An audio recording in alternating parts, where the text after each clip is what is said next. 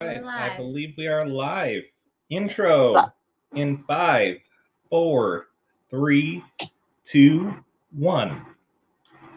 Hello, all you spry tubers and twitchers out there. Welcome to the Could You Do It Better podcast, where filmmaker, gamer extraordinaire, and the behind the scenes awesomeness known as Sesh, and the writing and directing sensation known as Maria discuss popular television shows and movies and answer the always controversial question of could you do it better? Today, we will be discussing episode 3 of Damon Lindelof's The Watchmen television series, as inspired by Alan Moore's graphic novel. And as for me, I'm Jonathan, and unlike our two experts, have no industry experience whatsoever. In other words, I'm much like good old Sheriff Judd, a pale corpse who's the first thing you throw on a bomb and use as a blast shield while you safely get out of harm's way. Oh. And now, to Sesh and Maria. Woo! Woo! We're not corpses. Yeah. Well, Yeah. some of us, you know, yeah, yeah. but yeah, welcome to to episode three. Uh, it's been a fun fun series so far, huh? I think so, yes. Um, so are are are we ad libbing a recap this time around? Um, whatever Yeah. you feel comfortable with, corpse. Oh boy. Um, I mean, we could do it one piece at a time if you like, where we each take on a segment. no worries, no worries. Uh, the first thing I will say is warning, uh, spoilers. Uh, to uh, hopefully you've all you all have seen um, uh, the uh, at least uh, episode three of the series of The Watchmen. Uh, we will be going into it in detail, and at the end we'll be giving a ratings. Uh, we'll ask a few questions, and it'll be uh, good fun for all. Hopefully. So, as a quick recap, we have a hard nosed woman who is basically looking like she's robbing a bank. But actually, no, she is the anti vigilante task force. She gets roped in uh, by the government uh, to go ahead and determine what happened to the chief of police by saddling her with a sidekick named Petey. Very lovable. Not sure what he brings to the table. As well, she arrives in the heart of Tulsa, where the craziness is still unfolding, discovering this mystery, uh, where she uh, makes fun of all the cops acting like children and uh, decides to go to the funeral, where apparently there was no security whatsoever. Uh, an assailant comes in from the 7th Cavalry trying to abduct the young senator who is against uh, well, not quite sure yet, but um, Boo, yeah, that guy. but um, he gets held hostage. Where this tough detective, who we now know is um, who we now know is Silk Spectre two. Well, Oh, older. wait, what? she takes a shot. She kills him, but he had a bomb attached to his heart. They blow it up. She talks to Angela Abar about what is about what is going on. She knows things are weird, Mhm. and that is where we end the episode. Ooh. Right. Right. Also, there are jokes involved and phallic objects. sure. Does that does that sum it up? Yep. Um, okay. Okay, good. Now we can move straight to the questions. You've all been caught up. We're good to go. Next time it'll be funnier. I promise. I'll plan it. All right, so our first question is Could you deal with police safety better than putting them in masks? Um, let's see. Let's start with Jonathan on that one. Um, all right. So if you look at it from the perspective of the government and police force, wearing masks to keep their identity safe does make sense considering the white knight. But it also creates a major issue. And quite simply, it's that wearing masks dehumanizes uh, both the person who's wearing the mask and everyone that person sees. And this can actually be seen in our own world with how many of us act or behave on the internet. Once one creates their witty screen name, gamer tag, or alias, providing them their anonymity and personal security, and they get past that, you know, 15 minute feel out period where they engage in helpful comments and impart their knowledge to the benefit of mankind, the tendency often becomes to troll others, uh, make crude comments, and comments that most of those same people would actually never say in person to anyone. And in that way, we all have a tendency to become vigilantes who like hearing ourselves talk and beating our adversary senseless uh, with our always logical thoughts, of course. Um, in wearing the masks, the police are no longer looking to protect people or protect the law of order. Instead, they're looking to inflict the law on whomever catches their eye. And thus be, they become the enemy of the people that the 7th Cavalry says they are. And a vicious cycle of unending violence erupts. So if masks don't work, what would? And the answer here is less about hiding the police officers and more about responding to the 7th Cavalry themselves. By taking the action of the White Knight and assaulting a government run entity, they've declared themselves a domestic terrorist organization, an enemy of the state. Or at least they should have. Meaning that the US government should actively fight a war against them to protect the Republic. You take away the right to assemble, any known member of the group gets incarcerated, you freeze all known members' bank accounts, and you smoke them out both through espionage and infiltration, much like you would any terrorist organization protect the police officers by actually protecting them. In other Mhm. words, instead of allowing them all to pretend they're back alley Batman. Wow. That's a really good answer. Oh, thank you. Very good. I had Very a good. weaker version of that answer. Oh, good, so um I guess I'll go next. I can't remember how we went last time, but I'll yeah, okay. So- that's only first. Whoever that that's the test dummy. So um I, I think police safety is tricky. I'm not sure how people keep police safe in this reality Yeah. as opposed to that one. Um I think masks are a bit silly, but I understand the need for them in this universe. It's it's not just for privacy, but for giving the police a sense of invincibility, ability to fight without fear. That's interesting psychologically. However, like you said, that anonymity can turn a person into a monster. So, Yeah. well, I don't have to be me anymore. I'm untethered. I can go whack anybody. So um, I think the danger to the police is still there just from an enemy within. Um, I think the questions should be why is the cavalry attacking and killing police? Police aren't all bad. I mean, they provide so- society, even the cavalry, with protection, uh, allegedly, you know. So if, if if they're doing it out of racism, then why not attack everyone of a different color? You know, what is the cavalry after? So are they afraid that the police will find something they're up to? So um, much like you said, I think the police shouldn't have to change their entire way of doing things over a hate group. Um, I, I would say the police should relocate their families to a military compound until the reason behind the attacks are, are sussed out. And then, um, even though that would be big, it's not impossible. Who would be filling in for the police in that capacity if they were to do that Well, for years? Well, what I'm saying is, their police are still going to be policing, Mhm. but their families will be living. Oh, their families. Yeah. Gotcha. Gotcha. Mm. Yeah, yeah, yeah. So they don't have to worry Hmm. about that. All right. So, That's Sesh, interesting. Sesh, what are you thinking? So I actually I think dramatically I think it's a really fantastic way uh, fantastic way to show the nuance and complications of an American police force and how our timeline compares to uh, I'm calling it the uh, Watchmen verse. um, no, I don't think it would answer most of the problems we have with police violence, namely. Um, I think it might embolden them to be more violent, actually. And I wonder if the White Knight was actually the excuse needed to finally give the cops masks, just like the vigilantes. Um, that was one of my ideas there. I think. Uh, I think it's a like. I don't think it's a great solution either. Like the anonymity the masks provide isn't the same as what should actually be happening with all of the police officers. Uh, maybe it is, but we haven't seen it yet. But like, do all of the cops have cover story fake jobs like Angela does?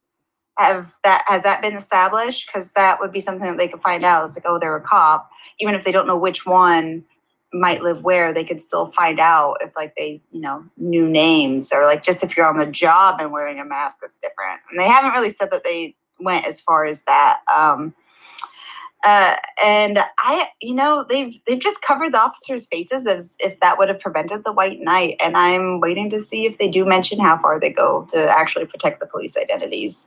I don't know if we'll see that because so far the police officers themselves are not a huge part of the uh, story as far as our main characters go. Um, I also wonder if this in this world there's different racial violence and tensions between police and people. Like the police force in Watchmen, maybe it's properly diverse, and maybe that's why the white supremacist group is a threat to them.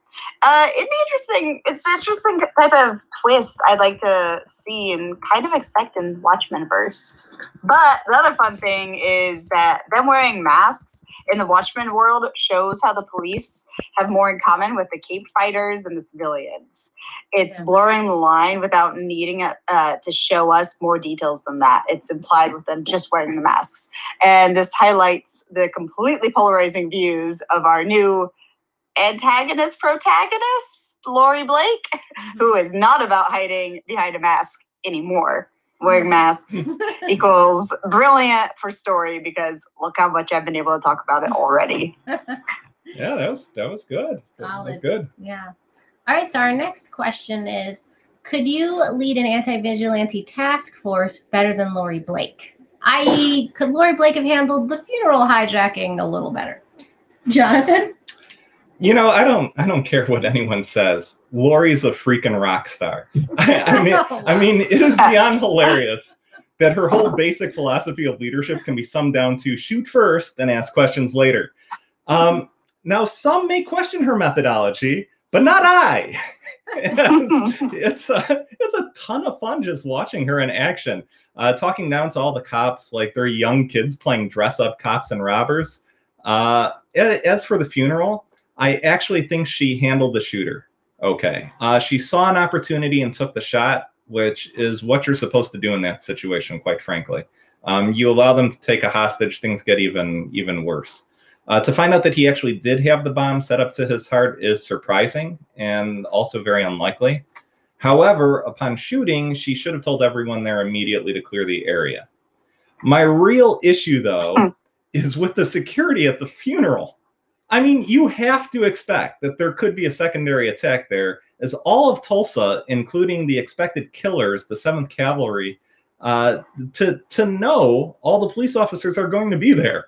I mean, how do you not have a perimeter search around the fence and around the grounds going on?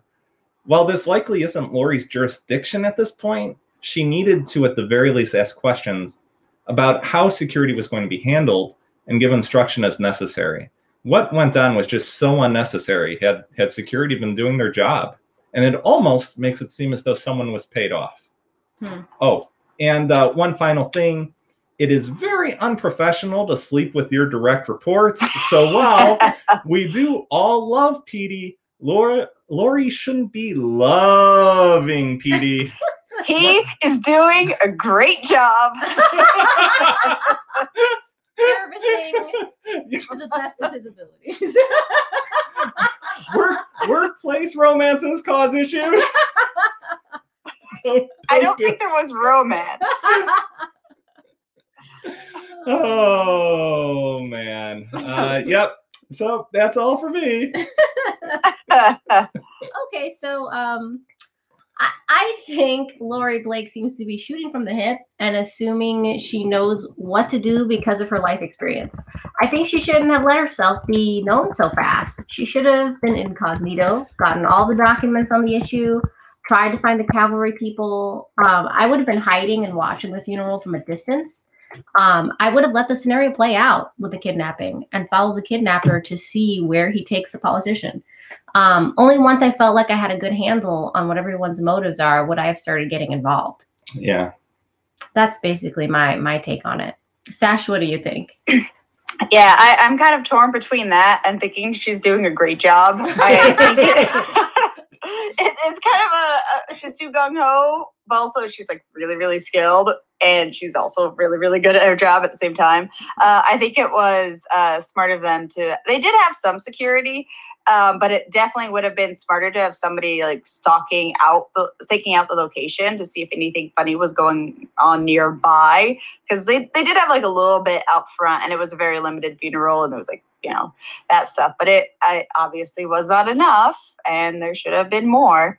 Um and like something we've seen with Angela is she is superhuman level of skilled at fighting and combat smarts. And I think even though we are introduced to Laurie's like fighting in this, I feel like she is superhero level, exceptionally skilled as a person too, uh, especially at her job. it's extremely skilled, but I would say overly confident even despite the skill, uh, where she shows her hand too much. She reveals herself too much. Um, I, I think she lets everyone know she's their enemy, which can lead to her failing, which probably doesn't happen too often, or I'm sure she wouldn't do it this way. But I think Angela is not most people. so her sidekick pick was perfect too. I love him. He's great, and her bringing him is already a great sign that she's um, she's good at what she does. Um, and when Laurie confronts Angela in the tomb and Angela reacts with her sarcastic, ooh, I rewatched that like three times. I loved it so much. They're both so unafraid to uh, stand up and show how fearless they are. I don't know who that attitude is going to be more detrimental or beneficial to because I think they're both just extremely confident. And I can't wait to see the next episode. And dare I predict them being frenemies? I hope they become more friends. Yeah, yeah, no, no, same here. The great dynamic. It was, uh, it was pretty fun watching it, and um, I know also for anybody who who watched the movie, especially um, when it came to uh, Laurie as Silk Spectre two. Yeah. You know, I know there was a lot of of disappointment there uh, from the fans, so it was pretty impressive the job that they did in uh, in in in this episode and this series in general with. Uh, uh, really turning her into, you know, the uh, second coming of the comedian. You know, and embracing that side of her. Uh, she is she is smart in the show, and it is fun to watch. Yeah, it was surprising the intro intro of her character and how witty she is, and Mhm. it adds another level to the show. It's pretty nice. All right, so the much anticipated question of the night: Could you tell a joke to Doctor Manhattan better than Laurie Blake? Which was an amazingly woven joke throughout the episode.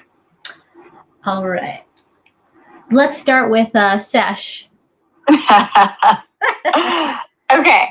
Uh, well, no, absolutely not. I loved it. Honestly, uh, Manhattan is uh, definitely up there, rolling on the ground laughing. Does he still laugh though? He would be if he does. Um, anyways, uh, I, I really love this because I felt like it gave great exposition in a creative way to the audience who weren't already familiar with the comics and the movie and it confirms some things for the audience who have been wondering the differences in the story from what they're probably familiar with, which is most likely the movie. Um, it shows Laurie as a person and her character and builds upon it along with the rest of the episode. It also it also got a great punchline because we understand Laurie so much by the end of it. I it really shows what she thinks like and um sorry, I'm losing my face, and what her opinions are on the mass vigilantes.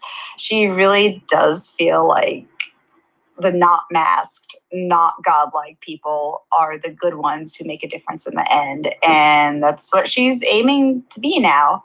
Uh, she's in an interesting spot where she's been extremely dis- disillusioned by the mask world and the quote unquote good that they do. And I love this perspective coming from her with a history of fighting crime in a mask herself. We've seen similar anti mask superhero perspectives and other superhero stuff, but it's way more interesting when it's coming from a past mask crime fighter. And honestly, it's very smart story-wise to take a step back away from Angela when they did and let us see what else is going on, especially with another interesting character. I loved Angela's and Laurie's confrontation so much. Maybe I do have a Dr. Manhattan joke. Um, and I I mean I just could not stop laughing at that ridiculous Manhattan dildo. like, it's just, just look at her face. I'm okay. here- Here's, here's a joke. For real though, I would rate this episode a uh, 12 inch out of 10. Heyo. That's pretty good. All right, so Jonathan, do you want to go next? Uh, well, I I thought this joke writing thing was mandatory, uh, oh, it is. which, which just goes to show why I'm not the expert on this show. Um, so uh, yeah, I'm going to try. We'll see how it goes. Three gods walk into Wait, a wait, bu- wait, wait. Oh, oh, oh! I'm sorry, my phone. Dr. Oh, sorry, There Doctor. Manhattan. Oh, no. Boy, this is this is really really great. phone? I didn't even Great talk video. to him. Dang. Yes. They're holding up a blue phone. Yes, for anybody who can't see. Excellent. Um, prop work. Woohoo! All right. Uh, three gods walk into a bar, arguing about which one of them is the one true god. They catch their breath just long enough to stroll up to the counter to order drinks, which the barkeep, ever obliged, hands them. The first god takes a long sip and drinks and says, Mmm, just the way I like it, with the other two gods nodding in agreement while the barkeep stands towel in hand, waiting for them to finish. The first god says, I am the one true God, for I am the God of intelligence. I know what all men are planning, and I can effortlessly coerce them to either do my bidding or have a giant psychic squid of my own making crush them like the bugs that they are. All capable of thought are my congregation, and I hold their strings. The second god just laughs, a big cigar hanging out of his mouth, and says, Ozzy, I knew you had an ego, but you're a straight up loon. For I am the god of comedy, and everything here on earth is one big joke. Capable of thought or not, all people take part of the same sick joke, including you gods. The joke is that you think you hold all the strings, when really you're comedy's puppet. The third god scoffs, righteous indignation on his face. And who has to step to the wretched wasteland whose streets extend like gutters full of blood and excrement when intelligence fails and the laughter dies out? Me, God of justice. I hold man accountable when they can't even account for themselves. I spit in the face of intelligence and laughter, for those are just excuses for the filth that is humanity. And with that, the god with the shifting face slams his glass down.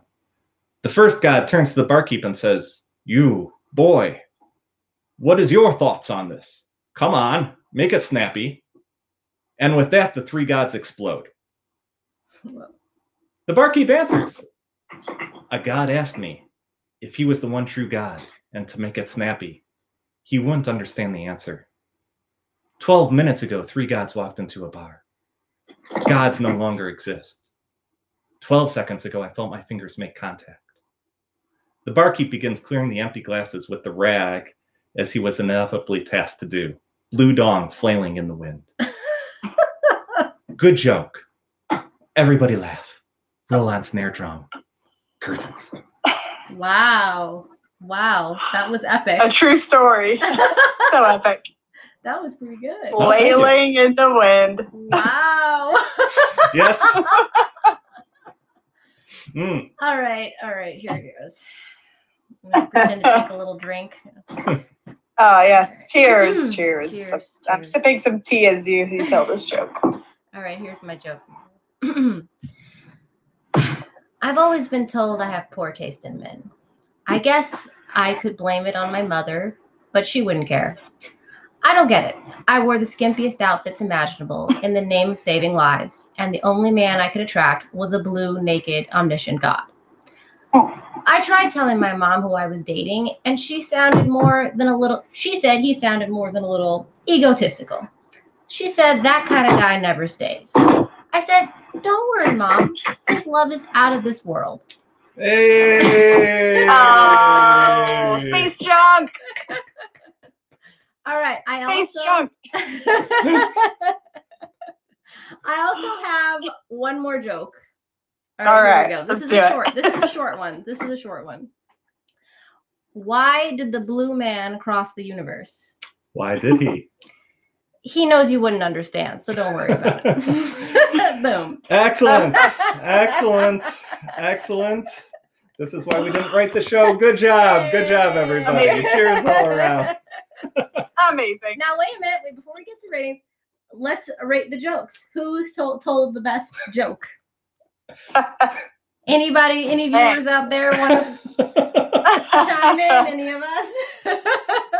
It's time to I vote is now. Good. I think this was pretty good. It was funny. It was funny. Mine was not funny at all. But I don't know. know. I think that's what it's supposed to be, though. Like the comedian, like her. I actually liked Sesh's joke too. That Sesh's was, was pretty good. Yes. You know, I uh yeah, I, I I had that part was longer, but then it was long enough. That was cute. That was You cute. Hey, get it. ba-dum. You get it. yeah, I think we tied on this one. I think we did good. I think we did different- good. We'll find out later once they uh, start roasting us on the internet. There we go. Yes. Yes. I want to hear their good jokes, so they better, you I know. know. If anybody has jokes out there, let us know. Watchmen jokes always good. Yes. So Pertaining to this episode, Dr. Manhattan, All right. So Some- we have some come. low hanging fruit. It is. Heyo again. so uh, we have gotten to our final question uh, for the evening, which is uh, how would you rate this episode? Um, I'll begin. I I think this was very close to the first episode in terms of um it drew me in. The storyline was enticing. I I loved a new level of the story with Laurie Bream because I was afraid from the last episode that it would just start kind of petering out in interest. But now it's a whole nother level to this story. It was very uh, I think the the beats of the story, the the weaving of her character and her and her need to reconnect with Dr. Manhattan into uh, bringing her into the drama of what the police force have to de- deal with was was incredible. Um, I really liked it. So nine point five. 9.5. Yes. Wow. Uh, Sesh? So I I feel like our own previous episode has now lessened because of this one, and we did not think to use clones as test dummies for space travel, which we obviously should have thought of in our previous episode. So I was a little hurt by that, but it made this episode better because that is, of course, what you should do when you can make your own clones. T- test dummies. It's great. Perfect. um, but you know, I I wasn't actually joking. Twelve out of ten. 12 out of 10. Very nice. 12 out of, it was it was really great it was absolutely like you said like really enticing i love the new conflict they're adding because we very much like uh laurie. And like like i said protagonist antagonist like she's obviously on opposing sides to angela in a lot of ways but ultimately i think they still want the same thing. And just to see two different sides of that same coin is one of my favorite dynamics that we see in cinema at all. So i think it's going to be really fun. She's just so well written and uh, it's expanding the story and taking it in really great interesting directions instead of just laying it flat. Like i thought you know what this episode was going to be was a whole bunch of them just asking her questions and her giving like all right answers and maybe kind of letting someone in on it and uh, that was it. Like that's what more most shows would do but this show was just so much smarter than that that it gave us laurie like or yeah No, great. Uh, but before I go, I just want to say we did get a comment already from one of uh, the people and uh, in the audience uh, who Yes, also yes. rated it a 9.5. So well liked Nice. episode. Yeah.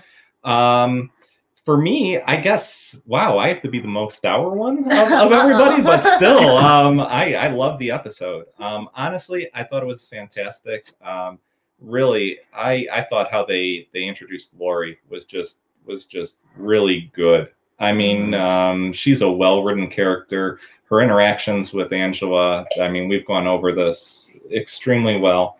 Um, I, I think the only reason I rated a little lower is is solely due to comparison to, to the episodes that came uh, before it. And I thought um, you know, especially in the first episode, uh, that that intro and that exit uh, that was bookended was just fantastic, along with the visuals in the first two. This one, uh, in terms of episodes, I think it did take a little step back, at least visually, compared uh, to the to, to the two before it. Um, and it's it's really hard to judge against it, you know. Um, but for me, I would probably uh, rate it a solid nine, which okay. still That's is not yeah, dour. no, that I is was not dour at all. Shaking in my boots. No, no, Negative no. Nancy. no yeah so uh uh overall i mean what this whole entire series i, I don't think we've rated anything below a uh if i remember correctly from last episode uh i don't think any of us rated anything under an 8.5 yet No, I mean it's been really good. yeah so um again if uh, you've been listening to this podcast and haven't watched the show which very peculiar but we appreciate um uh definitely recommend watching it because uh, uh quite frankly this uh this episode uh this this whole series uh, has been uh, masterfully well done uh, some of the best television that i've seen in the past past few years Likewise. all right. Um, so with that, uh, I guess it is time to say goodbye. Yes, it is. We go to outro. That's right. All right. Outro mode. outro.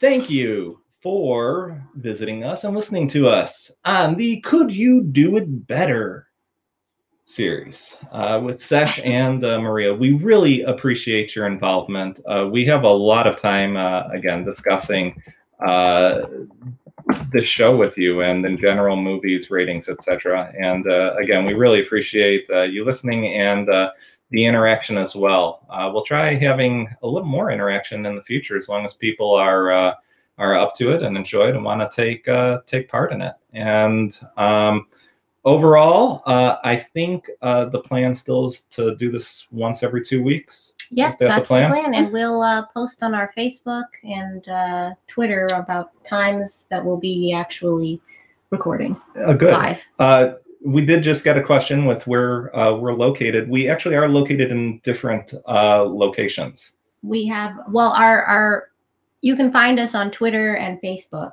Oh, that's smart. Yeah. I'm like, Could where you is do my physical location right now? Please go For the people find me. listening to the podcast, you can't Mars. tell, but if you're watching the stream, you could clearly see the map right behind them. yeah. We're in Yeah, Westeros. yeah, we're in Westeros right now.